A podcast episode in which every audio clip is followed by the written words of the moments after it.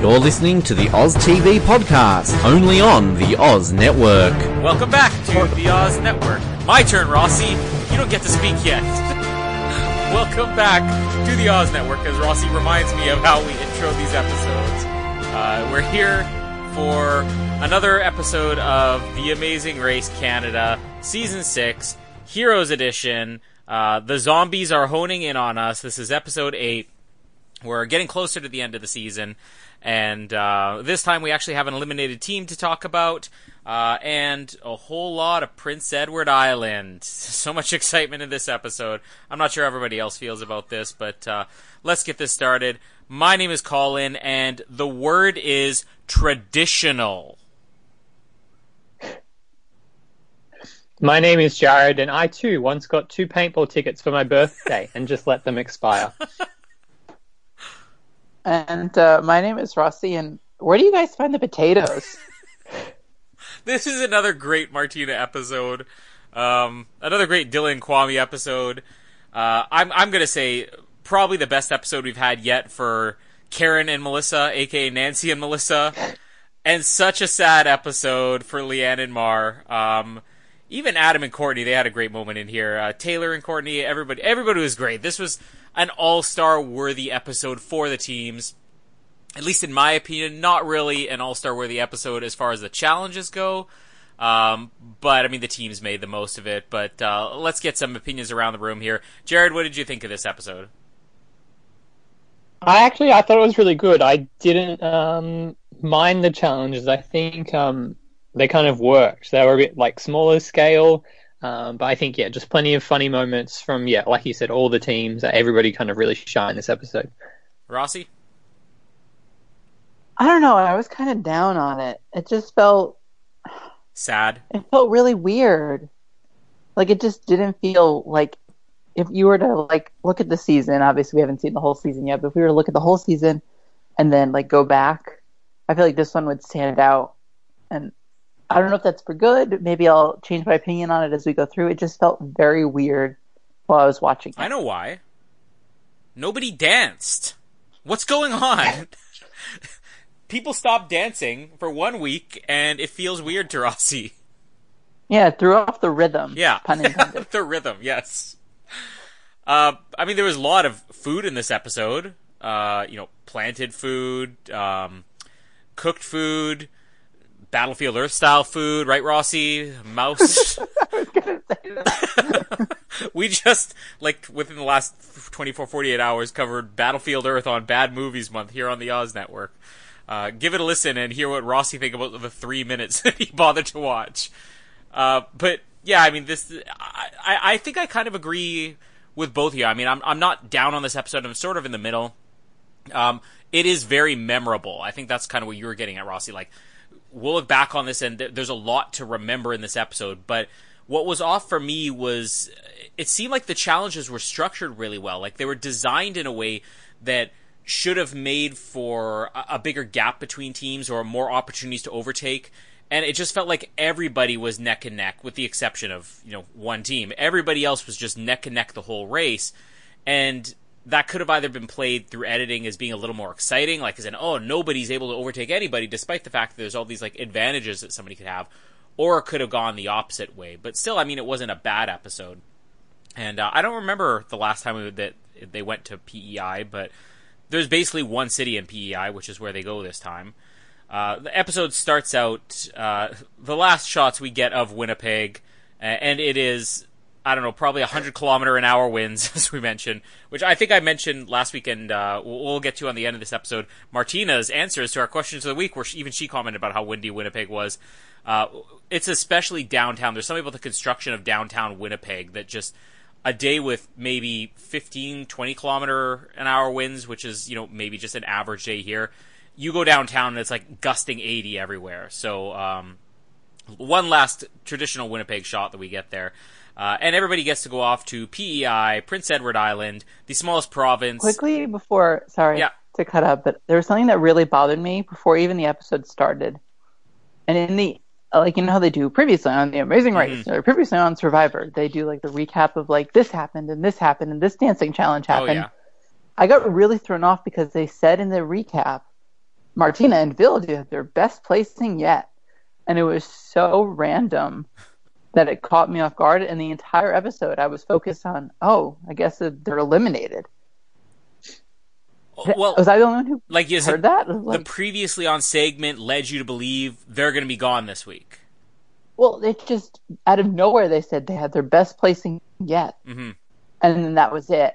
And I thought, okay, they're either going to be the winning or do really well again and top that and get first, or be eliminated like a, a send off, like they would do, like in Survivor or something, would be like, and then so and so makes their appearance in the intro, and it's just like, what? Yeah. No, I mean they definitely do that in Survivor. I didn't actually watch the previous on segment this week, um, but I had the same, I, I guess, moment of panic that you probably had of thinking they were gone uh, for a different reason. I thought that I had this episode spoiled for me.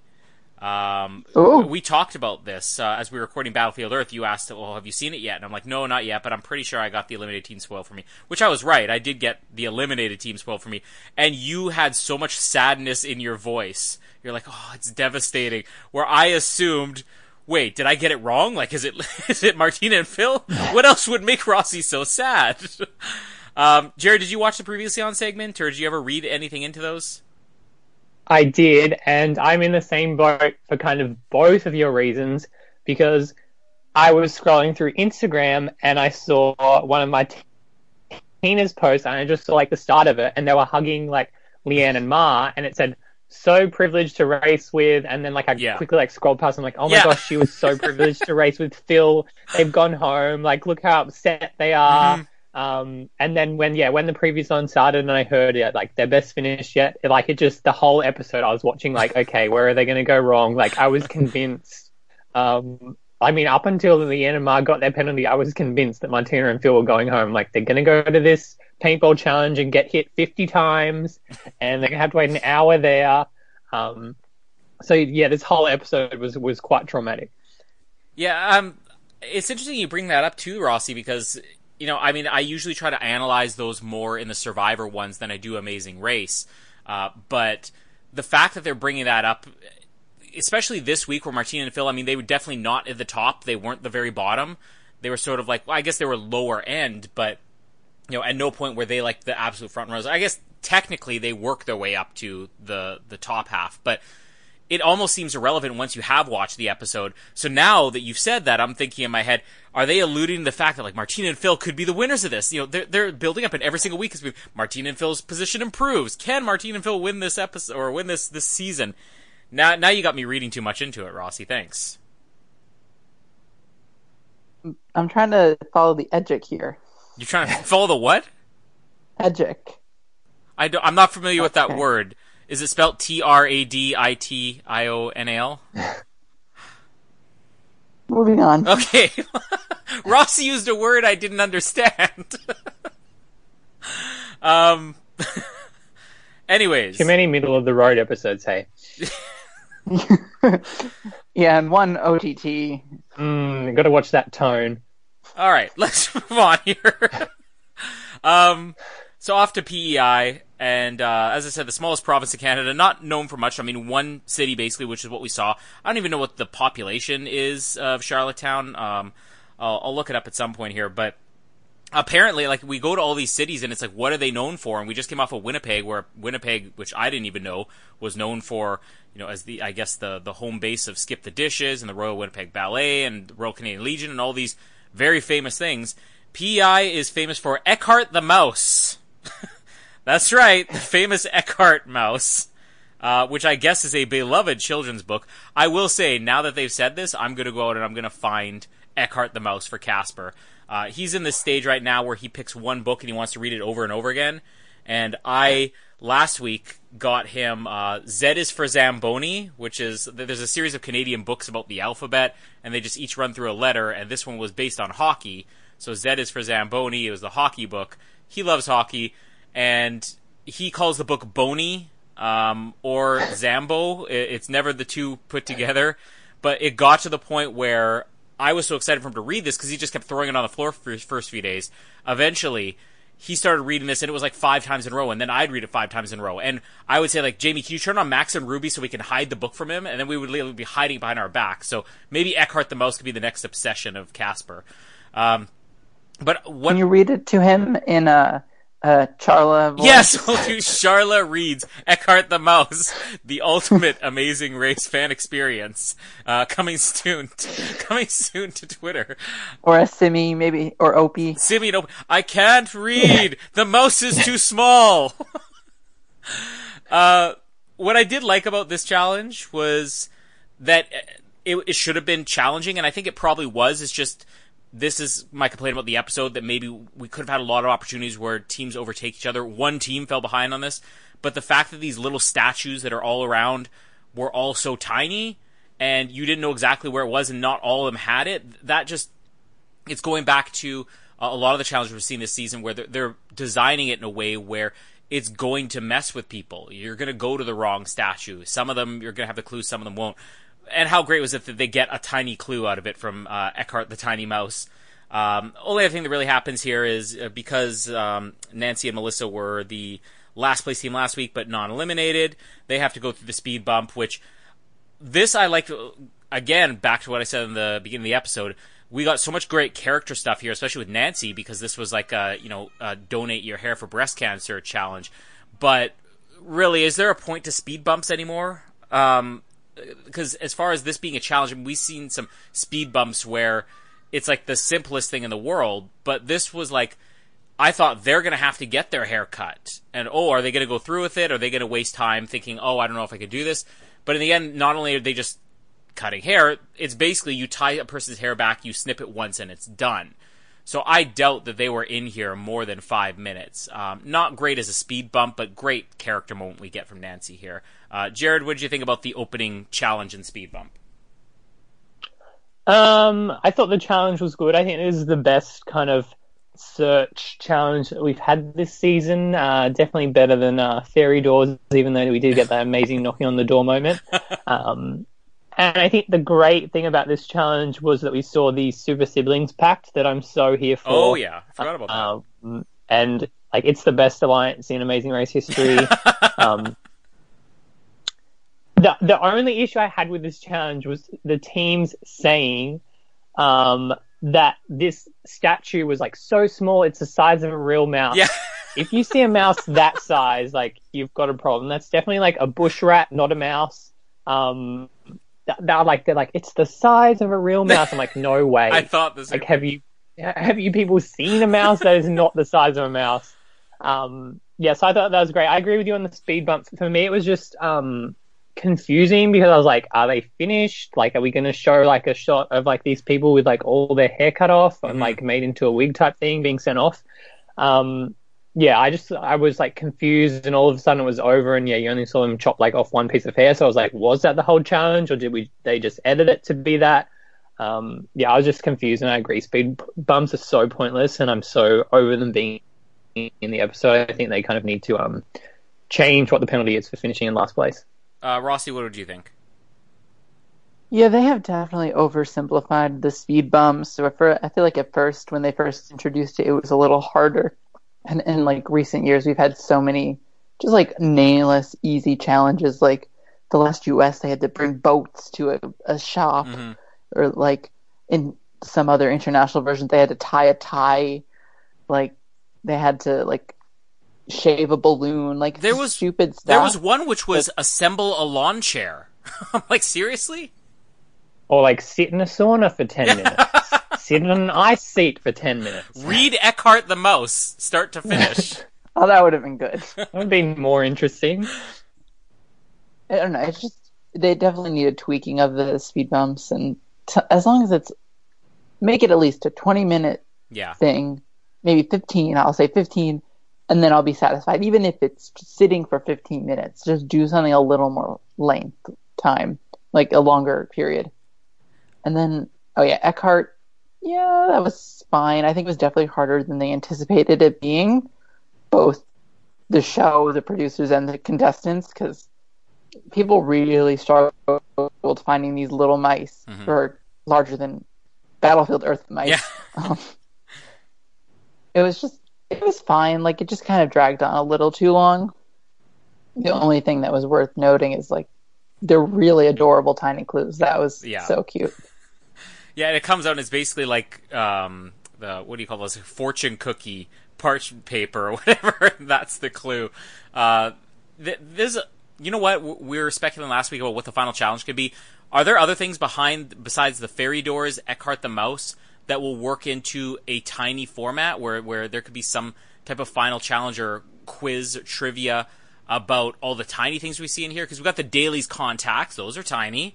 We have the fairy doors. This there's got to be something else in there, or am I am I just really grasping at straws now?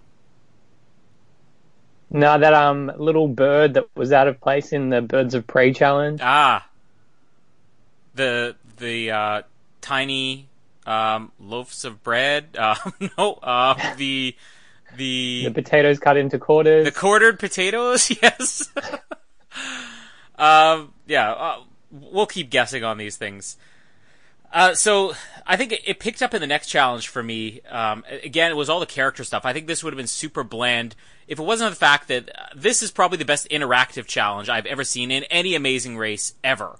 Uh, and this was the um, the cooking one, or uh, this bed and breakfast place, whatever it is, where the menu items you have to serve are scrambled. So it's not just you have to memorize. Usually we get challenges like this: memorize the dish, and you have to, you know, go up. Oh, what's the special? And you have to recite. Oh, it's a, a lobster omelet with spinach and kale chips and whatever else was in there. But this time it's like you don't have to memorize anything. You just have to unscramble the clue. And I got to tell you, I love that all the teams had a different one of these, so we didn't get something where teams could be working together. Although we got that with you know the the sibling alliance, like the the super siblings, as you said. Uh, but uh, I found myself pausing every single time they showed a menu, like before they even revealed it, and like I was challenging myself, like, okay, I know I can figure one of these out. And I think the um the the one of the the dessert ones I figured out, the chocolate lava cake I figured out. Uh, but Jamie was like, I was trying to get her to watch this episode, and she just didn't want any part of it. She was playing Pokemon on her DS or something like that, uh, and. Uh, at this point, when I was like, she's, why are you pausing? I'm like, I'm trying to unscramble the clues, and she got really into this too. So this was more fun for me to be interactive, but still, I think we got some great stuff out of here. Uh, Jared, Wait, so she watched she watched this. Battlefield Earth Yes, and not The Amazing Race?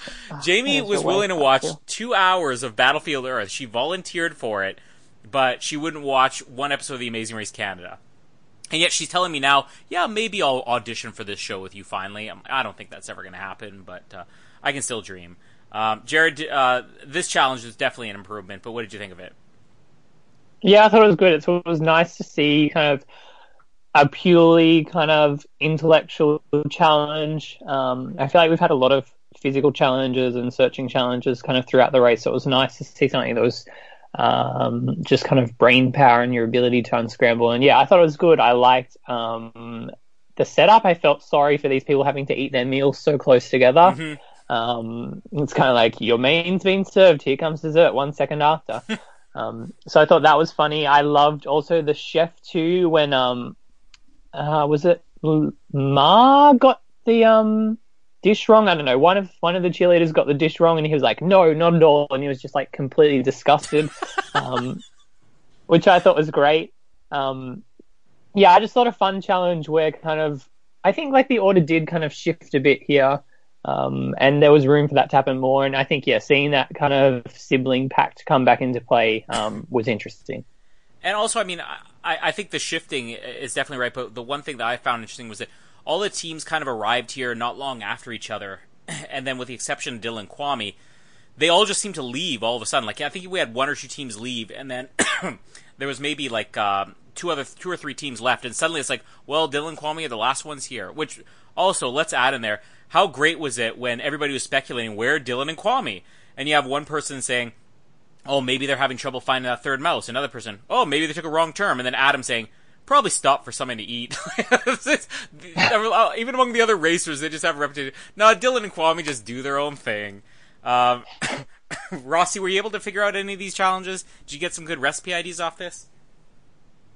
Um, yeah, I was definitely trying to do the, the the unscrambling. I didn't pause the TV, but I was just like lingering a little long, and I was like, I definitely would have struggled with traditional. Like I did not like I sympathize so much with um Kwame for doing that. I was just like, oh, I'm I'm struggling here, and I I know the words two seconds later. Like, but I was surprised to see that it was so hard. Like I didn't think it was going to be as hard as it was, and definitely glad that they didn't get the same menu and they could look off each other, or there was like three menus, so two people had the same or something. Like, because you know, The Amazing Race is guilty of doing stuff like that. So I was glad that it was all these different meals, and yeah, just to touch on that stacking effect of the racing, like with the exception of the penalty that Leanne and Mar take, it is literally you get to the challenge, you finish the challenge, and then move on. Mhm. Like there was no break changing of the order in this episode at all.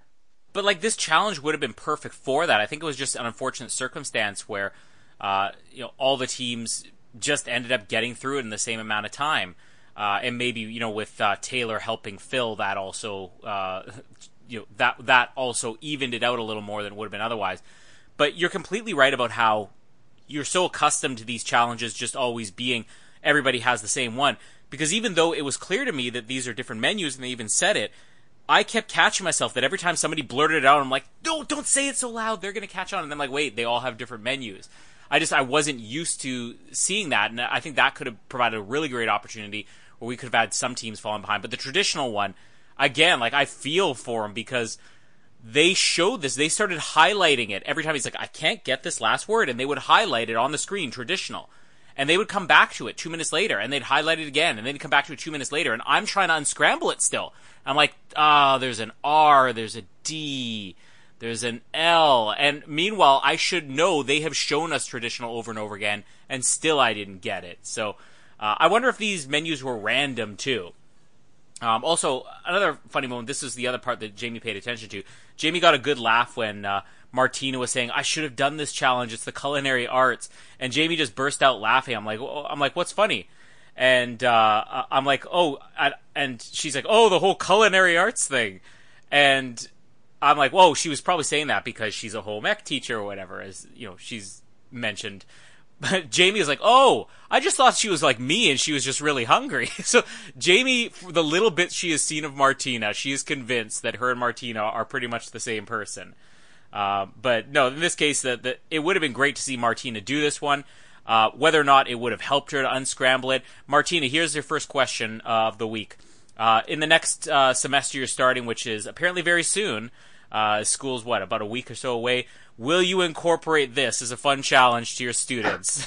they they have to unscramble the recipe for something. Uh, It'll buy you a little bit of time in class. It'll That's so fun. good. It would be great, yeah. Because I also saw, I, I can't remember if I mentioned this on the, the past episode that um, I, I found on the, her website that she provided with us that there was a challenge where it's like you make your own pizza, but it's like come up with your own unique idea for a pizza. And somebody did like a mac and cheese pizza, which was actually like the noodles, macaroni noodles and cheese on top of a pizza. And I always had this great idea about a tuna melt pizza, which is just be like tuna and pickles and cheese on the top, and that's a pizza.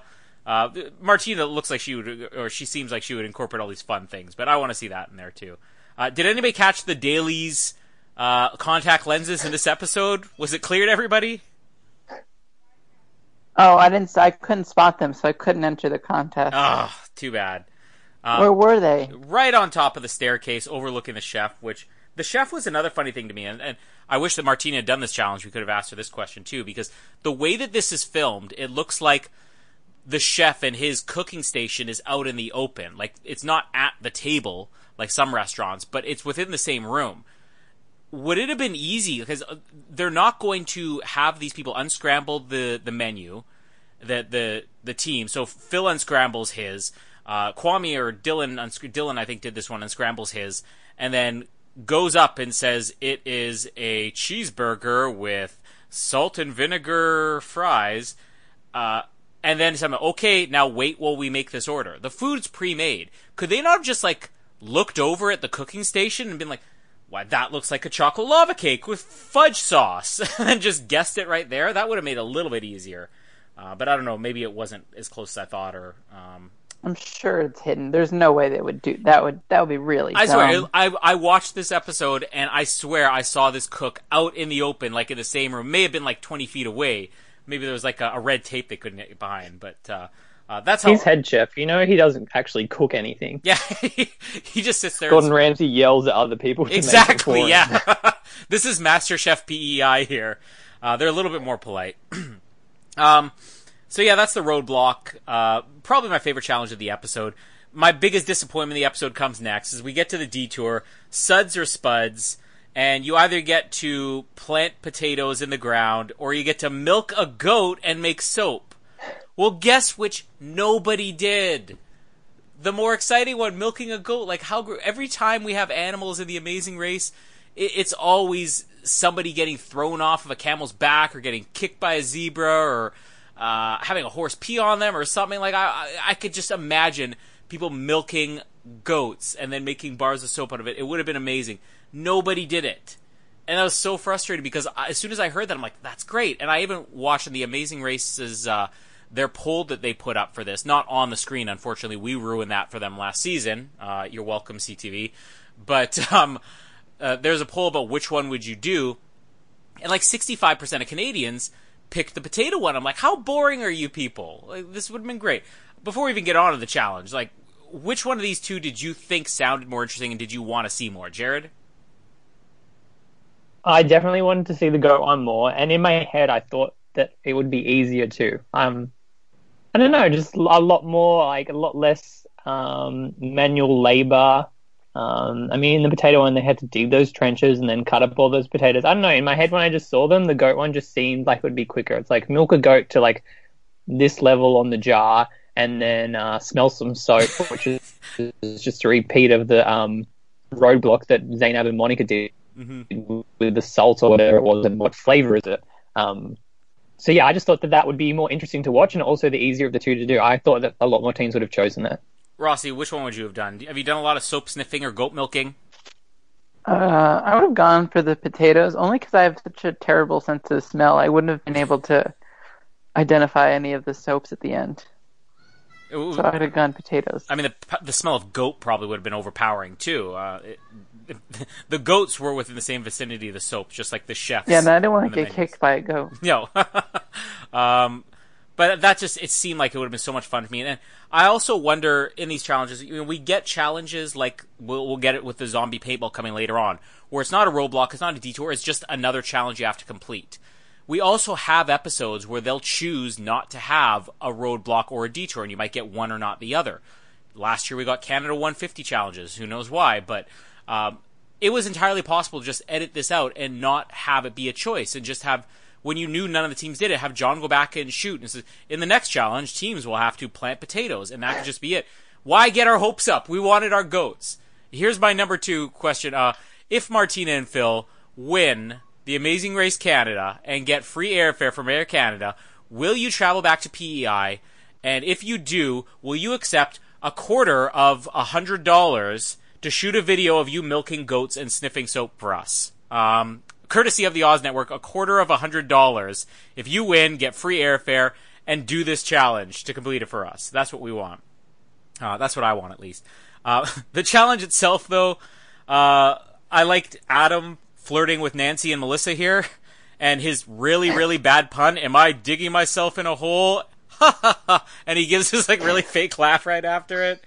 Adam is such a star now. Um, I mean, he went from being, I thought, the douchey fireman to now being the just amusingly polite Canadian slash semi unintentionally douchey fireman.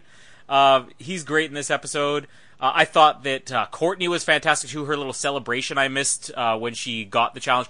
Again, as I was mentioning, everybody in the menu challenge was just yelling, and she celebrates as like the most silent celebration ever, just spinning in circles was great. Uh, but this one also, it, to me, it looked like it would have been more challenging I think it was. Uh, and I think the teams took it more seriously than the judge Randall did.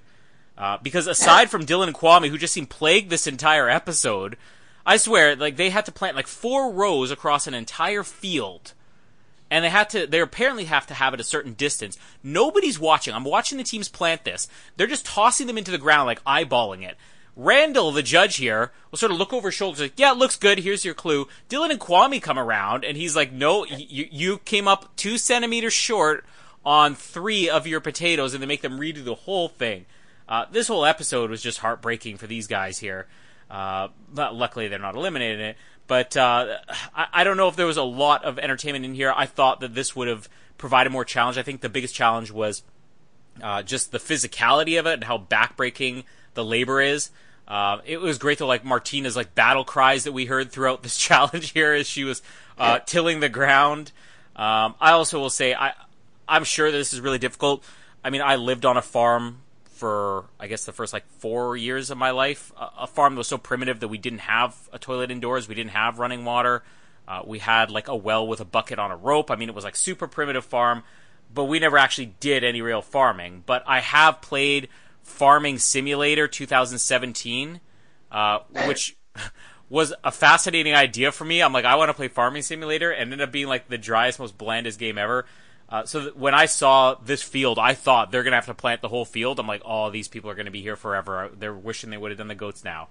Um, Jared, have you done much potato planting in your life? I actually have planted potatoes before, but um, uh, were you aware this is how it was done? Could you spot the giant pile of potatoes in the background? What did you think of this challenge? I thought it was pretty good. I, I haven't planted potatoes um, before, but I did manage to um, spot the wall of potatoes. It was um, just slightly more challenging than spotting the um, uh, dailies boxes earlier on in the episode. Um, yeah, I thought it was good. The best thing about this challenge for me was the drama between um, Karen and Melissa, who in my head are like oh. Nancy and Karen because Melissa's like the less memorable ones. Mm-hmm. So I've kind of got like she's taken on the name Karen because it's more memorable than she is. so it's kind of Nancy and Karen for me now. Um, so I, I just I just appreciated that there was finally like a bit of tension between the teams because we haven't really got that this this episode. So it was nice to see um, a little bit of drama, especially from like I suppose the team that kind of know each other the least. Um, it, it, made sense that it was there. I was sure too that more teams were going to stuff this up. I feel like they put in lots of moments to um, like when um, Nancy and Melissa were cutting the potatoes, and there was kind of this argument over like into halves or quarters. I'm like, yeah. surely she's like cut them wrong, and and they haven't put like the sprouty bit in the ground. It's not going to work out for them. Um, but yeah, I was just a letdown in terms of not so uh, not teams struggling and having to do stuff again, apart from Dylan and Kwame. Uh, but then we had Randall, who is the most random person. Like, why does everybody know his name? Why does everybody like him so much? Um, he gave them all a free a weird, pass. He was just a weird character, and so that my question is for um, Martina this week is like, how did they know Randall's name? Like, when do they know the like people running the challenge's name? Like, is he just telling everybody I'm Randall? uh, and what was so likable about Randall? Well, we also mentioned last week the observation that John seems to be introducing us to all these people for the judges, but the the contestants aren't there. So, like, yeah, is he introducing himself? Is he going up and down? I'm Randall. I will be your potato judger today. Uh, Rossi, uh, do you think that Randall was a fair judge here? And uh, what did you think of the potato planting challenge?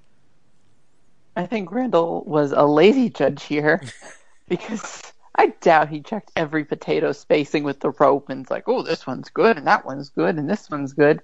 He was just there to look the part but didn't do anything. And in terms of the challenge, I thought it was kind of boring. It was un it was hard for them, but it was hard hard to watch. It was just them, oh, this is hard and like Leanne and Mark coming in and like, man, the Amazing Race is tiring, and it's just like all these things that I'm not really making good TV, so I'm not interested as much. I mean, Martina is an expert potato spotter. What can I say? yeah, we got to address that. Like, set it up and explain the story in case anybody missed in the episode, Rossi. Um, what are you doing? Go watch the episode. um, but they had the huge like barn full barn full of potatoes. Like at least like a kilometer high, yeah. full of potatoes. And it, to be fair, they are brown, so like they would blend in a little bit, but it's this huge stack. And Martina walks in and is like, "Where are the potatoes?" and then all the teams are like, um, "Martina, open your eyes." It's like, well, there's one there and about forty thousand right next to it. And then I love when they were scooping up the potatoes to cut. Phil's like, "Where did the potatoes? They're right here, Martina." And she's like, "Haha, very funny." yeah, Martina had a lot of sass in this episode. Happy comment. Yeah. Like usually we get. I mean, this is still she's still the most cheerful person on the race, but we saw a couple moments here where Martina's starting to snap. Like, uh, you know, I think the um, uh, the, the last season of Amazing Race. I can't remember who it was, but I was waiting for somebody to just lose it the whole episode. Who was? Do you remember who that was on Amazing Race US, Rossi? That I just I kept expecting that they were going to have like this explosive moment and kill somebody in their sleep. Oh, I can't. I'll have to think about it. It'll come It'll back. come to me. But I mean, this is the closest Martina will ever get. A, ha ha! Very funny, Phil. um, I mean, I, I think again, it, it wasn't until I saw this episode that it came back to me having planted potatoes. Not when we lived on the farm, but we moved to the metropolis of LaSalle, Manitoba, population of like 125 when we lived there. Uh, and our garden we planted. I think it was. Um, I think was it Cody? Was it Cody? No, who was the who was the the, the girlfriend? Um, not it wasn't Jessica? No, it was one of the other uh, girlfriends on the show. One of the other like Was couple teams. The life, the The lifeguard. Brittany? Yes, Brittany. Brittany had the anger management issues that just never came out, and I was waiting for that. Uh, if we could do like an all-star pairing, could we pair up Martina and Brittany? That would be an amazing combination. Uh, but anyways, yeah, this potato episode, um, or the, the challenge, I forgot like how easy it is. I can understand now why potatoes are so cheap. If it is simply as easy as cut a potato into a quarter, put it in the ground, and wait for it to grow a bunch of other potatoes. Um, there was a, a nice Forrest Gump moment here. Are, are either of you fans of Forrest Gump? No, I'm the only one. Let's cover Forrest Gump here on the Oz Network next month. Uh, actually, next year, maybe we will. It'll be the 25th anniversary. But um, there's a, a moment in that where um, Forrest Gump, like Tom Hanks's friend Bubba, is going over all the different ways you could eat shrimp, and he's like shrimp uh, cocktail, grilled shrimp, shrimp salad, and um, I think it was either Dylan and Kwame. This one were like, I like potatoes, mashed potatoes, baked potatoes, scallop potatoes, French fries, and I know that that scene probably ran for like six and a half hours, and they just cut out the best moments there. Uh, but from the potatoes, oh, let's before we move on to zombie paintball because there's a big moment to talk about there. Um, let's talk a little bit more about this fight from Melissa and Karen, uh, Nancy and Melissa here, or uh, Nancy and Karen, or Karen and Melissa, whatever it is. Uh, you mentioned like Jared how great it is that we actually get a fight out of a team that uh, doesn't know each other that well, and I think this season we kind of entered it, and I made the comment very similar to like the YouTube star season, the US version, that because these people were being cast based on their positive personalities, there was no way that they were going to allow anybody was going to allow themselves to melt down, have like a Brittany, I'm going to kill you in your sleep moment. So that we're getting everybody on their best behavior and we're not getting the drama we normally get. I don't find that it's affecting me on the race. Like I, I still like this season despite we're not getting those fights but this is the first time, and I think in a way, maybe Nancy and Melissa, being the team that knows each other the least, they were going to be the ones to blow up. But still, is this an example of them being super Canadian, or is it an example of two people who don't know each other well enough to scream at each other yet? Where this was the nicest argument in Amazing Race history. Um, Rossi, you haven't commented yet on this. What did you think of the fight? I mean, it was fairly resolved very quickly. It was like, I don't like when you do that. Well, I don't like when you do that. All right, I forgive you. I think it was It long. was like, like over in this. I, I feel like it was during a long car ride because they cut back to it at least once. But what I found more interesting was that it was Nancy sort of saying, "Oh, you know, you can't do this," and then Melissa's like, "All right, okay, all right, let's move on." And then Nancy would sort of go on her thing, yeah, but you know, you can't talk to me like this. Okay, okay, they both were like very defensive in this. It was it was it was fascinating to watch in a really polite way. I mean, I'm all. I think this is more. I think they wanted more teams to argue in that season where they planned the or they didn't plan teams. It was just solo people. Oh yeah, Like I feel like they wanted more drama like this, or they like kind of, or the Canada saw that and they're like, "Oh, maybe we're gonna get this out of these two people." And it was very tame compared to what we got from some of the teams like Brooke and Scott, Vanck and Ashton. They were really fighting it, and these girls were just like, "Ah, you know, let's just make up." It was very quick. Uh, Jared, do you have anything else you want to add on the fight? Oh, I just thought it was so good because it was so passive aggressive. uh, it was like, I know how to do this, and like, yep. And it's like, oh, fine. Like, if you don't believe me, like, go go and read the clue. Then go and read the clue. No, I'm not going to read the clue. Go and read the clue. Um, and I think like it was resolved, but was it really? Like, I still think there's a lot of underlying tension from it. It was kind of like uh, a throwaway, like, uh, yeah, how they mentioned, I don't like when you do this, and I don't like when you don't listen to me, but blah blah blah. I forgive you. Like, I feel like that wasn't a real resolution. So I feel like there's still kind of underlying tension from that fight. So I hope that we do get to see a bit more of that now moving forward. I want to see the moment where they really blow up at each other, and Melissa's like, "I challenge you to a skeleton race," and she's like, "I challenge you to a barrel race," and we just get like the showdown of the super athletes here. Uh, zombie paintball, something I never thought I would see on the Amazing Race. Uh, least of all in Prince Edward Island. Now, I don't know if they simply ran out of things Prince Edward Island was famous for. They're famous for potatoes and Eckhart the Mouse. That they had to just do paintball because this is something you do everywhere. Uh, but this was very important for Prince Edward Island. Kind of a fun challenge that, again, I think could have provided for more of a shakeoff. Maybe if there was a bigger gap, or uh, I don't know. It seemed like to me, at least, Leanne and Mar were the only ones who struggled to find the clue. Did they have a map or something? It would have been great if you you had to roam around the paintball battlefield, and it, it was just a shot in the dark. Are you going to know where you're going to find this? Almost like the Eckhart the Mouse thing. Now there's an idea: combine Eckhart the Mouse statues and a zombie paintball game. That would have been great. But uh, it still it had so much great potential, and I still think it kept me on the edge of my seat, knowing that just because you're the first team to arrive there, and even if you get through it and find the clue right away, that's not all there is. You could get hit seven times and only have to wait seven minutes, or you could get hit 23 times, like, uh, was it Taylor and Courtney that got 23 hits? Um, well, one of the Courtney teams, I think, did.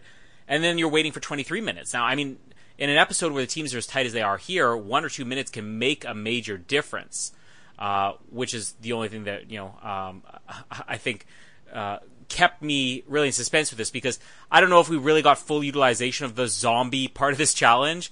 It's a fun idea, but everybody's being shot from the distance. I mean, this would have been great if they're being chased by zombies and the zombies were allowed to tackle them or something like that.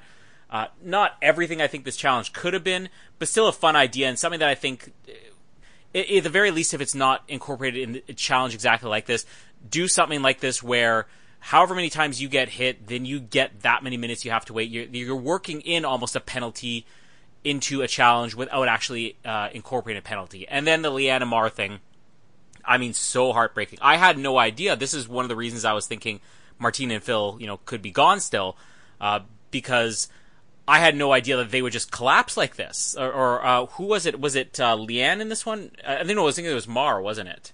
Which one's the blonde? Question number three for Martina. Which one is the blonde, like Leanne or Mar? Uh, do either of you remember who it was that had the panic attack? I think Mar's the blonde, so it was Leanne. Okay, so one of them had a panic attack. Question number four was which one had the, panic? the promotional cheerleader? Yeah, the promotional cheerleader who has never done promotional cheerleading with zombies before. Um, I mean, it's devastating because they were a front runner team. I think all of us were d- becoming fans of theirs. Uh, it's a terrible way to go out. I'm interested to see what people's opinions are about a team that was as strong as they are going out on eventually. I'm not eventually. What's the word? Um, essentially, a quit. Not in a way where I'm judging them for it, but they knew that the second they did this, they were done. Uh, I don't know. How did you feel about this, Jared? I mean, it was interesting. I think I agree with you kind of on the whole challenge that, that it could have been um, structured better, but I did like the whole um, penalty element to it because it adds in that that kind of decision of do we try and do this really fast and get shot lots, but then we completed it quickly, or do we take our time, uh, get less penalties, but then we've taken longer to do the challenge um, to to get to the clue. Um, so I think I like that. I would have maybe liked to see the teams almost in there together, so the teams could kind of shoot each at each other as well. Um, I think that could have been a bit more exciting. Um, but as for this whole penalty thing, it was so kind of out of the blue. Um, and it was interesting because you see teams struggle with stuff before and contemplate uh, taking the penalty, and it's like a real decision of will we take it, won't we take it? Let's give it one more go. But this was kind of like she immediately knew that it was something that she could not do. There was no like, let's sit down, like take a breath, take a break. We're not in last, like it's okay, and and let's like go through this again. Like it was straight away, like she could not do this. Like, um, her like claustrophobia must be like so bad, um, for it for to be like that big of like a panic attack straight away. Um, so yeah, it was it was just interesting because I feel like we've never seen that before. We've seen the whole like I can't do this, I can't do this, um, and then kind of they actually do it and overcome it, or they try it again. Um, but to see such like an immediate stop, it was definitely um, something new, and like I really felt for them as a team. Rossi, what was your take on this? Devastated? Yeah, I mean it's hard to deal with anyone kind of leaving under, you know, these un not unfair, but like unexpected circumstances, you know, whether it be they can't do a challenge for emotional reasons, you know, or someone breaks their leg or you know something like that that prevents them from going on. It's just hard to it's hard to watch and you, you feel for them. And especially on the Heroes edition, you know, I mean, I felt like mm-hmm. they were really building up that these girls were such heroes. They trooped through. They were, just, they pushed as hard as they could. John gives a very sympathetic speech to them at the end. So I thought that, that it was done well, handled in style and everything. Just hard to watch, and especially for a team that, with the exception of this leg, never really faltered. They had that one leg where they fell behind toward the mm-hmm. back of the pack, but even then they like bounced back and were in like the top three the next episode. So like they were never ever you know a questionable team in my mind. Like I could always rely on them to do well. And so Yeah. to see them go now, it's it's hard, especially on a crazy challenge like zombie paintball. I think also one of the other things is that the other teams didn't really sell this. And again, I'm not um, downplaying, and I did note my notes it was Leanne. I'm not downplaying Leanne's panic attack or whatever, her anxiety uh, or whatever it was uh, in any way, because I actually have an interesting question I want to pose to both of you on the end of this too. But um, if this had been a challenge where, even if we had had some post race confessional, because again, some sometimes the criticism I have is more in the production of the show. Like, there's ways to edit this. They could have done some slow mo shots of her breathing heavy, or uh, when they cut to the commercial, which it's kind of frustrating that we always get that cut to the commercial before like the last 30 seconds of the race. Why not cut like a minute earlier and you're on, I don't know if I can do this, and then there's your commercial. You have to wait for them to come back. I mean, that would have been a little bit more suspense for me. Or even just you have the producers asking them, you know, after the leg's over, ask the other teams, okay, we really want to sell why this panic attack happened. Let's start prompting some of the other teams, hey, did this feel scary to you? Did the idea of zombies scary? Uh, were you disoriented in any way? Did any of it make you feel panicky or anxiety? And you just throw one confessional from one team in there just to make it seem like this isn't just Leanne. This is something that everybody would have struggled with. Wouldn't matter if it was true not. I'm not saying I want like a fake scripted show, but there are very easy ways to produce this to build more suspense. Now, having said that, I don't say I completely understand where Leanne's coming from. Uh, although I will say I understand that I think everybody would have that one thing where it's like, you know what, I can't do this for one reason or another, where, where you just get panicky. Uh, I don't know if it was the claustrophobia of the mask. It's probably a combination of that. You have all the, the fog on the, the battlefield where she doesn't really know where she's going. You add to that, they start this challenge and she's freaking out because she's like, I don't know what we're supposed to do. You got people who look unusual who are coming at you. You're getting shot. I mean, it, whether it's a paintball or not. I mean, it, it's it's it's. Sometimes Casper has like a little toy gun, and sometimes Casper, not even knowing what you're supposed to do with a gun, will just sort of hold it up and point. And it'll be towards me, and it, it kind of makes me feel uneasy. And this is a toy, so I think all these things could add up for everybody. But like, what would our version of this be? This is why I'm not faulting Leanne because I think everybody has that one thing that would just make them say, you know what, I can't do this. For me, this is going to sound really stupid, but I'm like the most ticklish person on the planet. um, and when I get tickled, it is literally fight or flight for me. Like I will lose control of my limbs, and there are times where I'll just start flailing my arms in the air and kicking, just trying to get away, and I'm not even conscious I'm doing it because I. And even as like a young child, some of the youngest memories I have was my mom who could overpower me at the time, is like three years old, pinning me down and tickling my feet or tickling my belly or armpits or something like that, and laughing so hard, but, and, but actually in my mind panicking. Like it sounds weird, but if I had to go through zombie tickle fight on the Amazing Race Canada, I may say I'm taking a penalty here. I mean, what would everybody else have? Rossi, is there anything that would just drive you to say, you know what, I know I can't do this. I'm, I'm going to have to take a penalty. Well, it was something I don't know what I would specifically say, but it was already on the Amazing Race. It was done last season of Canada, where they had to do that bug challenge, Mm. where the one person had to get into the like put their head through the thing like a fear factor challenge. Yeah. While the other person counted it. If I was in that like headspace with all those bugs, I don't even know if I could do that. Mm-hmm. Like I remember saying in the episode we were recapped, I was like, I don't know if I could even have been in there for a minute. Jared, what would be your limit? What are you taking a penalty for? Um, if I had to go swimming with like great white sharks, which is probably not going to be an amazing race challenge, but just some kind of element of sharks, but more in the sense like great whites. Um, yeah, I think I'd be, be like tapping out of that one. Uh, have you seen Jaws? Yes, yeah. Do you like Jaws, or is it like, oh, I can't watch Jaws? Oh no, like I, I, I like shark films. Mhm. Um, just the sort of, I think it's more the sort of like open water, like not knowing. Mm-hmm. um, more so than the actual like being kind of a contained environment with a shark. It's more that like not knowing kind of where they are in like open water where there's just nothing. It's funny because we we've gone through, not all of us is in covering every single season, but like we've watched what thirty seasons of the U.S. version. Uh, how many Australian seasons have been, Jared? Three, four? Three. Yeah, three Australian seasons. I've seen two of the Amazing Race Asia seasons, six Amazing Race Canada seasons. There's always a team that takes a penalty for something, and it's taken until this season for me to empathize enough where I would think to myself, you know what?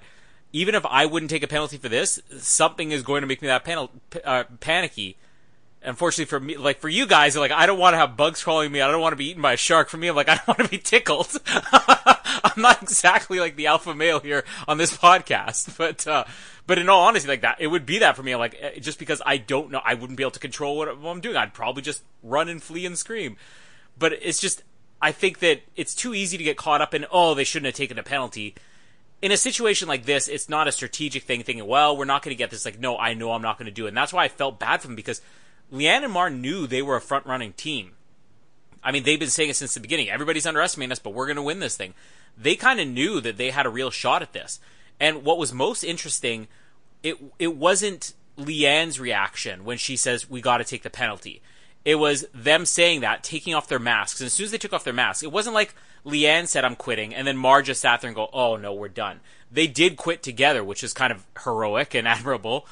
But when you see them take off the masks, Mar herself has conceded defeat. We're done. Mar breaks down in tears, which I thought was an amazing moment that you wouldn't normally see that because she's so devastated by this, but she's also accepting. You know what? This is okay.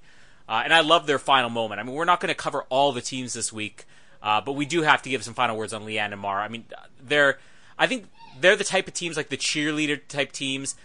If they stick around long enough, I do warm to them. I think it was, uh, was it Tiffany and uh, Krista? I think were their names. Uh, a couple of seasons ago, they were the, the cheerleaders that made it like all the way to the top four. I just thought they were hilarious by the end. So I knew that I would enjoy Leanne and Mar as a team if they stuck around long enough, but I don't think I ever thought I would take them as seriously as competitors. And no joke, I honestly probably, if I were to have put money on it, if you were to ask me in the last week, two weeks, I would have said Leanne and Mar winning the whole thing. Uh, any final words you have for Leanne and Mar, Jared? Yeah, I'll miss them. I mean, it's an abrupt end to the promotional cheerleader storyline that's given me such joy um, throughout the season. Um, so a shame that we didn't get a dancing challenge this episode, even though I'm thankful that we didn't. Um, yeah, I just think that they're a great team. They are kind of that classic um, don't underestimate us team that actually does prove to do well instead of the don't un- underestimate us team, which um, are terrible. Um, yeah, I think it's sad just to see them go out on that note, but at least it's something like unique. Like it's a unique send off, um, and kind of makes them even more memorable as a team. Um, and I think the other teams in the race, um, and well, you wouldn't be happy with the circumstances, but you'd be happy that you've lost such a strong team. Because if I'm in the race and I'm like you turning people at the moment, I mean, it's probably either them or Taylor and Courtney who's like my first choice to, to U turn at this stage. Uh, Rossi, final thoughts on Leanne Mar? As we said, obviously sad to see them go at this for the at this reason for this for the reasonings that that happened. Um, but they were definitely a strong team. We obviously all came around on what we initially thought of them. We were very pleasantly surprised at what they could do. They were definitely strong. I honestly thought they would definitely be a lock for the top three. Uh, I don't know who else could go there now. I don't know. Now we have an open spot, Martina and Phil. Uh, but they were a good team. I was happy to see them, and promotional cheerleaders can be heroes, Colin. uh, let's move on to our Martina questions of the week, which again, thank you, Martina, for uh, replying to our many questions. And uh, another reply this week from another one of the racers. So uh, let's cover this. So before we even got to our questions, uh, I had mentioned on the last episode Martina and her rape whistle to get cab drivers' attentions, and how there was the other car that stopped, and she's like, "No, no, keep driving." And I was just visualizing the driver of that car seeing this woman blowing this whistle on the side of the road, getting out, jumping being get away from her. just it seems I just couldn't get that image out of my head. Uh, Martina did respond that she's listening to the podcast now. So funny. The whistle and being tackled. I never even thought of that. Uh, I wonder if she's going to use this going forward. Uh, if she, she's going to use this to catch a cab. Well, she'll never need a cab. She's got Chevy Equinoxes for life now, I bet. Um, question number one. So this was my question about uh, how great was it to beat Melissa Hollingsworth an Olympian in darts, and is that something she'll brag on? She put, I never thought I would beat a Canadian Olympian at darts. It's the coolest thing to be on Amazing Race with uh, Melissa Hollingsworth. I love every moment on the race. What a privilege to be on this race. Never in my life did I think I would be on this race. Mel is super sweet and cool. Uh, which then we got a reply from Melissa Hollingsworth, Olympic bronze medalist, who said, haha, can't say I've spent much time throwing darts. oh, she's got some enthusiasm there. Yeah. Uh, question number two. Uh, this was about the did she know what she was saying when she said it's too windy for my balls, or that it might be perceived as inappropriate. She said I had no idea, unintentional. It's too windy for my balls. Winnipeg is windy. I love Winnipeg. So beautiful. I would totally go back. I was there before for a home economics symposium, and I already visited the museum, so she she had an advantage. She was in the museum. Uh, she put I've been to the Forks before. Advantage. Yeah. Well, I mean, now we know why they did so well there. Uh, number three, this was Jared's question about did did your accent come back the the memory accent? Uh, she put the accent did come back. I think I reverted back to it to help me remember my lines for the magic trick. My narration was about a mom with three daughters who wanted to buy condos downtown with the crazy housing market. Can we turn this into a children's storybook? Martina, once this season's over, uh, get in touch with us. Uh, we'll, we'll, are either of you good at drawing? That's no, no, but I can get good for Martina. There we go. So Jared will get good at drawing. Um, Rossi, well, we'll figure out what was Rossi going to do. Jared will do the illustrations. Um, I will help you with the writing. Uh, Rossi will finance the whole thing, and we will put oh. out the children's book about the mom with three daughters who wanted to buy condos downtown with a crazy housing market. Let's get that thing published, and let's come up and with a name. pet mouse Eckhart. yes, the mom and the pet mouse Eckhart. Uh, question number four: Have you ever used Skip the Dishes, and what would you recommend? But I haven't used Skip the Dishes yet, but I would probably order Chinese, Korean, or sushi. I still have my like Skip the Dishes um, promo codes, like three of them, which would probably get me like fifty percent off a meal if I use them all together. Um, now you had me all week as I saw those emails still popping up in my inbox. I'm like, maybe I should order some Chinese, Korean, or sushi. Uh, and five, this is the best one, Rossi. So we asked her, "Have you seen The Room before?" Uh, which we covered on Bad Movie Month. She put The Room. I read the book. It's about a woman and her boy living in a small room in the backyard. I watched the movie. It's like the book. I saw that, that, movie one. too. that one was Room. Um, we were talking about The Room, which is a common mistake that even I myself made when The Disaster Artist was coming out.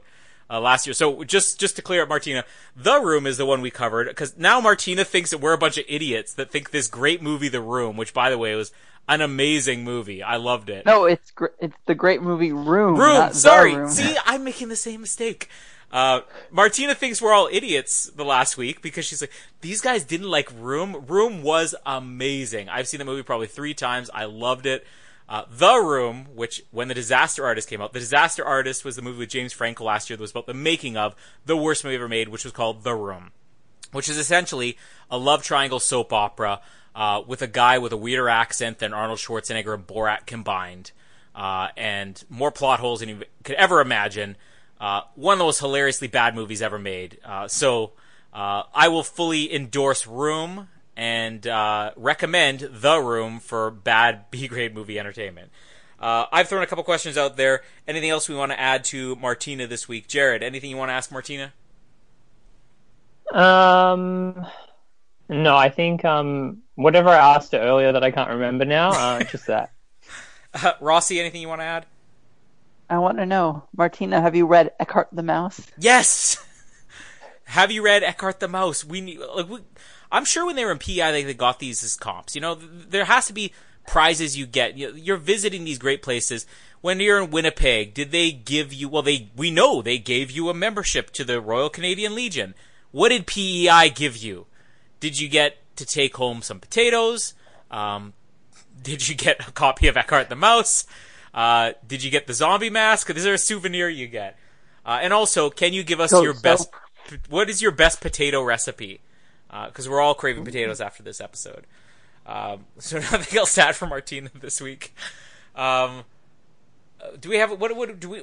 I saw the preview for next week because I know that it, it involved acting again. There was a great Martina acting, but where was the episode? Is this the one where they're they're leaving the country again? Going to Mexico. Mexico. That's right, because we also get the James Bond Spectre Day of the Dead face painting thing. Oh, I'm so excited for this episode.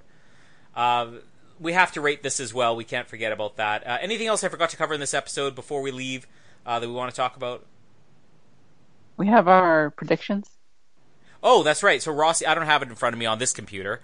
Uh, Rossi, who got the point this week? Where did we Where did we all place Leanne and Mar? So, Colin, you placed Leanne and Mar in last position. Oh, I nailed you were it. very off. Uh, Jared, you placed Leanne and Mar in ninth position. So one off Colin. And I placed Leanne and Mar in seventh. They finished in sixth. So I will get the point this week. And just looking ahead at the final five, I have four teams left in the final Oh. out of the final five.